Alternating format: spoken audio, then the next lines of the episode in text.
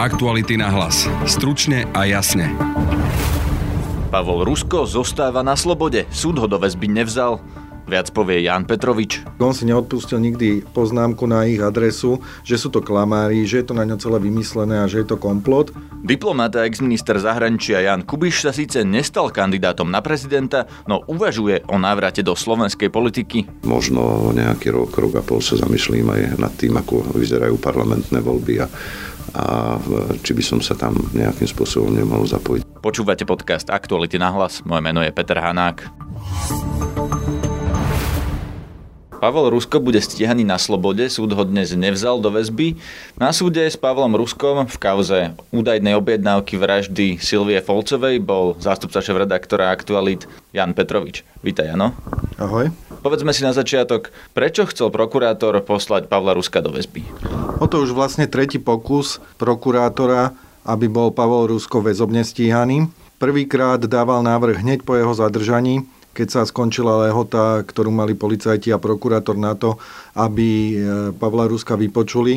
A vtedy to robil z obavy, že by mohol Pavol Rusko újsť alebo ovplyvňovať svetkov.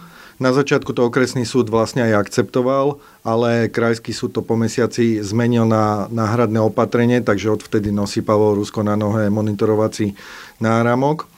E, keď prebiehali jednotlivé vyšetrovacie úkony, tak Pavol Rusko sa nevyhýbal tomu, aby tieto úkony nejakým spôsobom komentoval, keď sa skončili nejaké svedecké výpovede alebo keď bola konfrontácia medzi obvinenými, ktorými sú v tomto prípade okrem Pavla Ruska predstavitelia slovenskej mafie 90. rokov, tak on si neodpustil nikdy poznámku na ich adresu, že sú to klamári, že je to na ňo celé vymyslené a že je to komplot.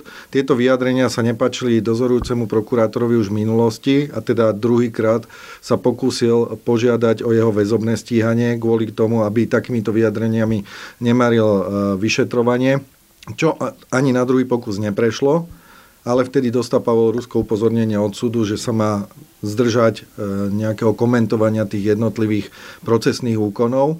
On vydržal až do konca prípravného konania, teda až do skončenia vyšetrovania a posunutia veci na súd, kedy si zvolal tlačovú konferenciu, na ktorej opäť rozprával o tom, ako Mikuláš Černák spolu s jeho pobočníkom všetko vymysleli a narafičili na neho. On hovorí o nejakom pokuse o jeho diskreditáciu. No a keďže prokurátor už v tejto veci podal obžalobu, tak opäť poukázal na túto tlačovú besedu, že sa ako keby znovu dopúšťa nejakého verejného komentovania toho svojho obvinenia a že takýmto spôsobom môže dochádzať k ovplyvňovaniu spoluobvinených alebo svetkov alebo ďalších osôb a chcel, aby bol e, vo väzbe. A súd ho do tej väzby neposlal, to znamená, že súd rozhodol, že je v poriadku, ak Pavel Rusko verejne komentuje to, že to, z čoho je obžalovaný? Je pod dohľadom, má na nohe elektronický náramok, čiže možnosť úteku je minimálna, navyše musel odovzdať cestovný pás.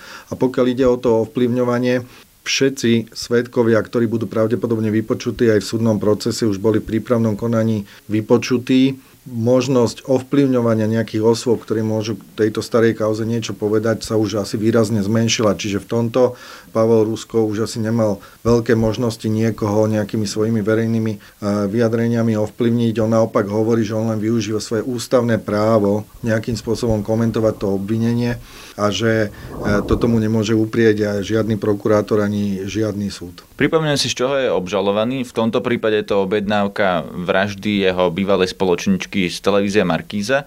Ale čo napríklad kauza zmenky tam, ako sa to pohlo? Kauza zmenky e, je tiež v nejakej záverečnej fáze vyšetrovania. Obžaloba ešte nebola podaná, ak sa nemýlim, tak tam boli nejaké námietky procesných strán, to znamená tých obžalovaných, e, tých obvinených k dokazovaniu, pravdepodobne navrhli nejaké ďalšie dôkazy. Tam vyšetrovanie beží, čiže v tomto prípade, kde čeli obvineniu, že si objednal u mafie likvidáciu bývalej spoločničky, ktorá, u ktorej sa mala tá mafia predtým zmocniť jej obchodného podielu spoločnosti, ktorá prevádzkovala Markizu. Tu už nás bude čakať čoskoro súdny proces, lebo obžaloba je podaná na súde.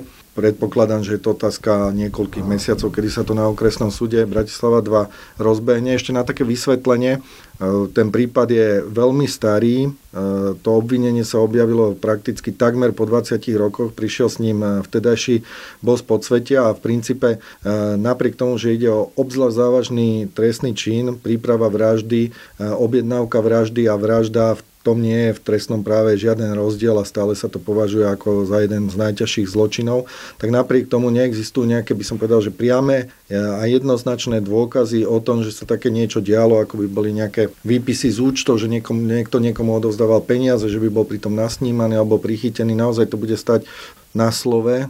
Takže Pavel Rusko má väčšiu šancu skončiť vo vezení pre kauzu zmenky ako pre objednávku vraždy jeho spoločničky? To si vôbec netrúfnem komentovať, pretože pôjde o silu dôkazov. Vieme len o tých dôkazoch, na ktoré poukazujú jednotlivé strany konania už vopred, takže to je naozaj otvorená otázka a je to otázka súdu, ako sa s tým vysporiada. To bol zástupca šéf-redaktora aktuálne Jan Petrovič. Exminister zahraničných vecí z prvej Ficovej vlády a donedávna šéf misie OSN v Iraku Jan Kubiš chcel kandidovať v prezidentských voľbách, no vzdal to potom ako Smer SD podporil Maroša Ševčoviča. O týždeň začína v novej pozícii špeciálneho koordinátora OSN v Libanone.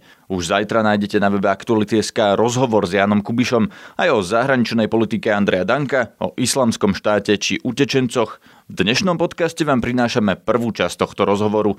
Moja úvodná otázka bola, prečo nakoniec nekandiduje za prezidenta? Nedalo sa to zodpovedne urobiť za tú krátku dobu, keď som o tom premyšľal.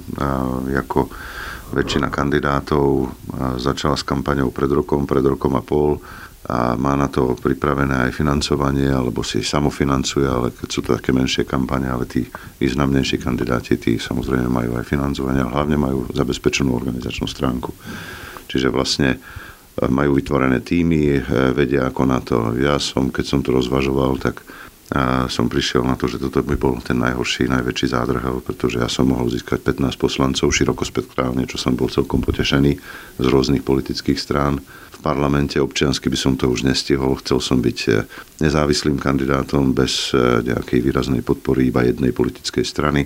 Toto bolo možné, určité financovanie by som možno získal, sám by som do toho vložil vlastné prostriedky, ale eh, nebolo by zodpovedné začať kampaň bez, dobrej prípravy a jednoducho tak by som mohol iba sklamať tých prípadných voličov, ktorí by ma tam chceli posunúť na, na, na prezidentské miesto, že by som to nezvládol technicky. To, že nebudete kandidovať, ste oznámili až potom, čo bolo jasné, že Smer podporí Maroša Ševčoviča.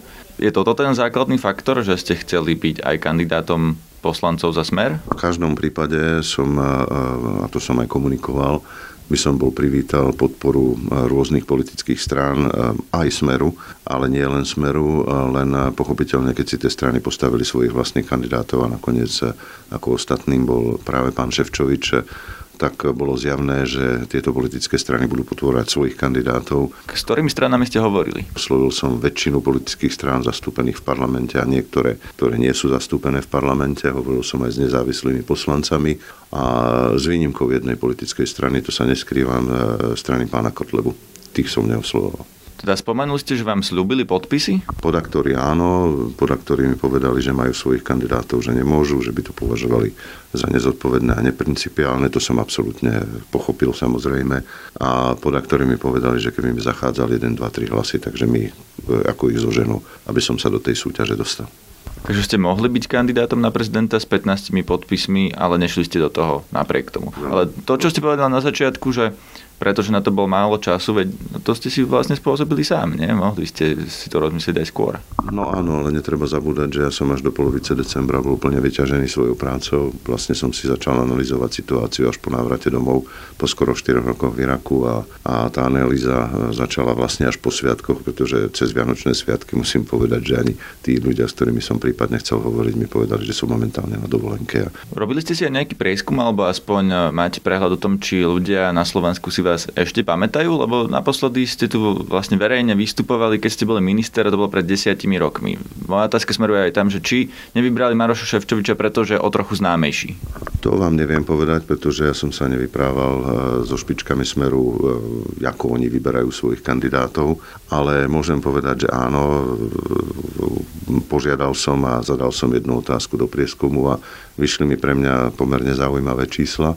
Ja som sa domnieval, že ma bude poznať na Slovensku tak 3-4% obyvateľov.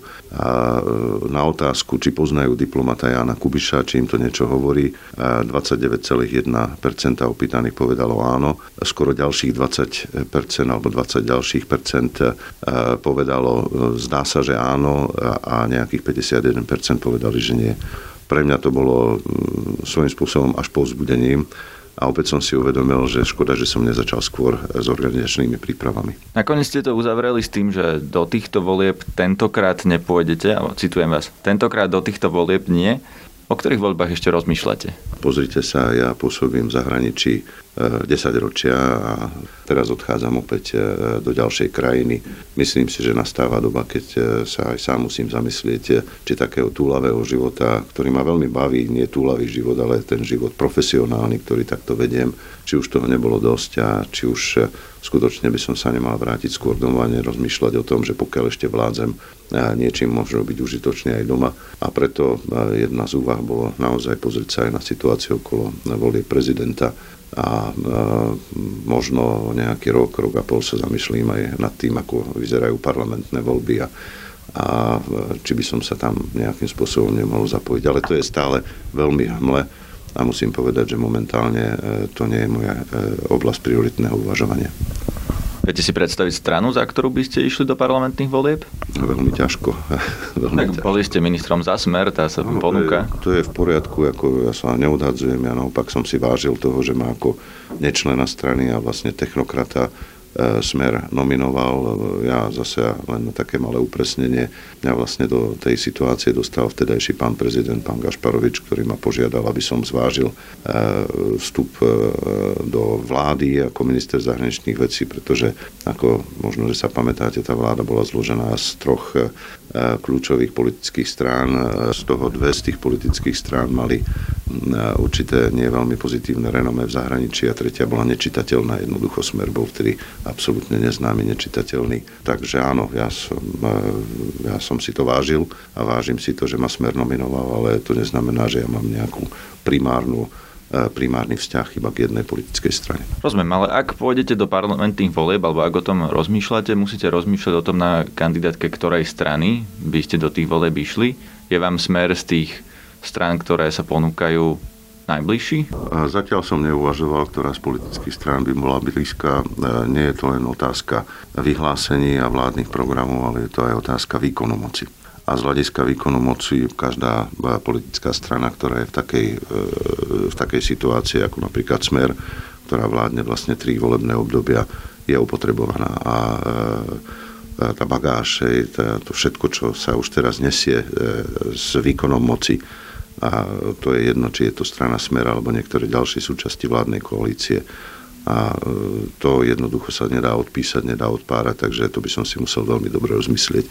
Musíte vedieť povedať aspoň to, že či ste na strane koalície alebo opozície, v zmysle, že do budúcna, ak Určite. uvažujete nejaké politické kariére. Určite nie. To vám môžem povedať, e, že to vôbec takto otázka nestojí, pretože aj koalícia, aj opozícia, ako je vymodelovaná teraz, e, platí pre toto volebné obdobie až výsledky volieb ukážu, a aká bude tá ďalšia koalícia alebo opozícia. Zastavme sa ešte pri smere.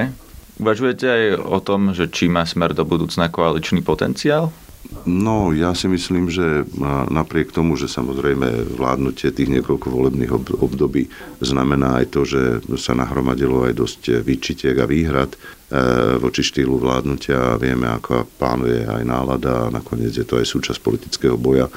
Domnievam sa, že strana Smer e, momentálne e, s premiérom Pelegrínim bude existovať ako pomerne výrazná súčasť aj budúceho politického usporiadania pôjde do volieb a, a bude e, relatívne úspešná. Ja nechcem hádať, koľko bude mať percent, to skutočne ešte e, veľmi ďaleko, ale, ale nemyslím si, že sa vytratí alebo vyšumí tak, ako vyšumeli niektoré ďalšie politické strany. Ale tak vnútorne zo svojho vlastného presvedčenia nemáte so smerom problém aj po tom, čo sa ukazuje za posledný rok? Ja ešte raz, ja mám problémy so štýlom vládnutia. Ja nemám problémy s nejakými deklarovanými cieľmi. Čo základné... štýl vládnutia? Čo vám prekáža na tom štýle vládnutia? Ja veľmi nemám rád korupciu. To vám môžem povedať veľmi jasne. A nemám rád, keď e, tu panuje klientelizmus, e, keď jednoducho sa dočítavate veľmi často a za to obdobie akékoľvek vlády sa dočítate veľmi, veľmi, veľmi nechutné veci. Keď e, ten hospodársky rast napríklad, ktorý u nás nie je zlý, vieme, že by mohol byť ďaleko lepší, keď dnes som tu krátko na Slovensku, takže nemôžem a nechcem dávať nejaké príliš konkrétne údaje, ale Hovorí sa o výstavbe diálnice na severe Slovenska, že proste jednoducho to kolabuje teraz, že sa pozrieme na to, že či budeme meniť nejakého dodávateľa. Ja si neviem predstaviť, jak k takej situácii vôbec môže dojsť. Porovnávam si to so situáciou v Chorvátsku pred eh, nejakou dobou, keď eh, jednoducho dospeli k názoru, že treba podstaviť infraštruktúru, diálnice a postavili ich v priebehu obrovskej, veľmi krátkej doby. a, a keď boli nejaké problémy, čo boli problémy, tak eh, potom tie problémy riešili vrátane až do tej situácie, že jednoducho vydali medzinárodný zatáž na svojho premiéra bývalého. Ako ste vnímali, keď Robert Fico na protesty reagoval slovami o Šorošových deťoch a podobnými, a podobnými rečami? To sú také tie konšpiračné teórie, s ktorými sa absolútne nestatožne. Vždycky sa hľadá nejaký nepriateľ zvonku a podľa možnosti taký trošku poznamenaný, hej, kozmopolitný a obdobie to a obdobne ja som to zažil v mnohých krajinách, ktorými som pracoval alebo ktorých som pôsobil. Vždycky sa hľadá nejaký takýto nepriateľ. Väčšinou je to cestné. Samozrejme, že to nie je tak. Hej, a, a, ale e, dobre, ja neviem, tí politici asi keď už sú nejakú chvíľku pri moci, tak potom premyšľajú trošku inak a, a vždycky si niečo takéhoto nájdu samozrejme, ja sa, ja sa s tým absolútne nestotožňujem. A napriek tomu by ste ešte prijali ponuku od strany Smer, akúkoľvek, napríklad na ministra alebo na kandidátku? To som, to som nepovedal. Ja sa pýtam, či by ste prijali. Ako pre mňa je to dnes otázka hypotetická a bezpredmetná. Ja si riešim v záležitosti vtedy, keď prichádzajú na stôl a nie, nie dopredu. Smer s Robertom Ficom je pre vás stále priateľný? Tak e, ja no, vidím aj niektoré procesy a dokonca aj niektoré túžby dnes pána predsedu pána Fica sa veľmi strašne chce stať ústavným právnikom, teda členom ústavného súdu.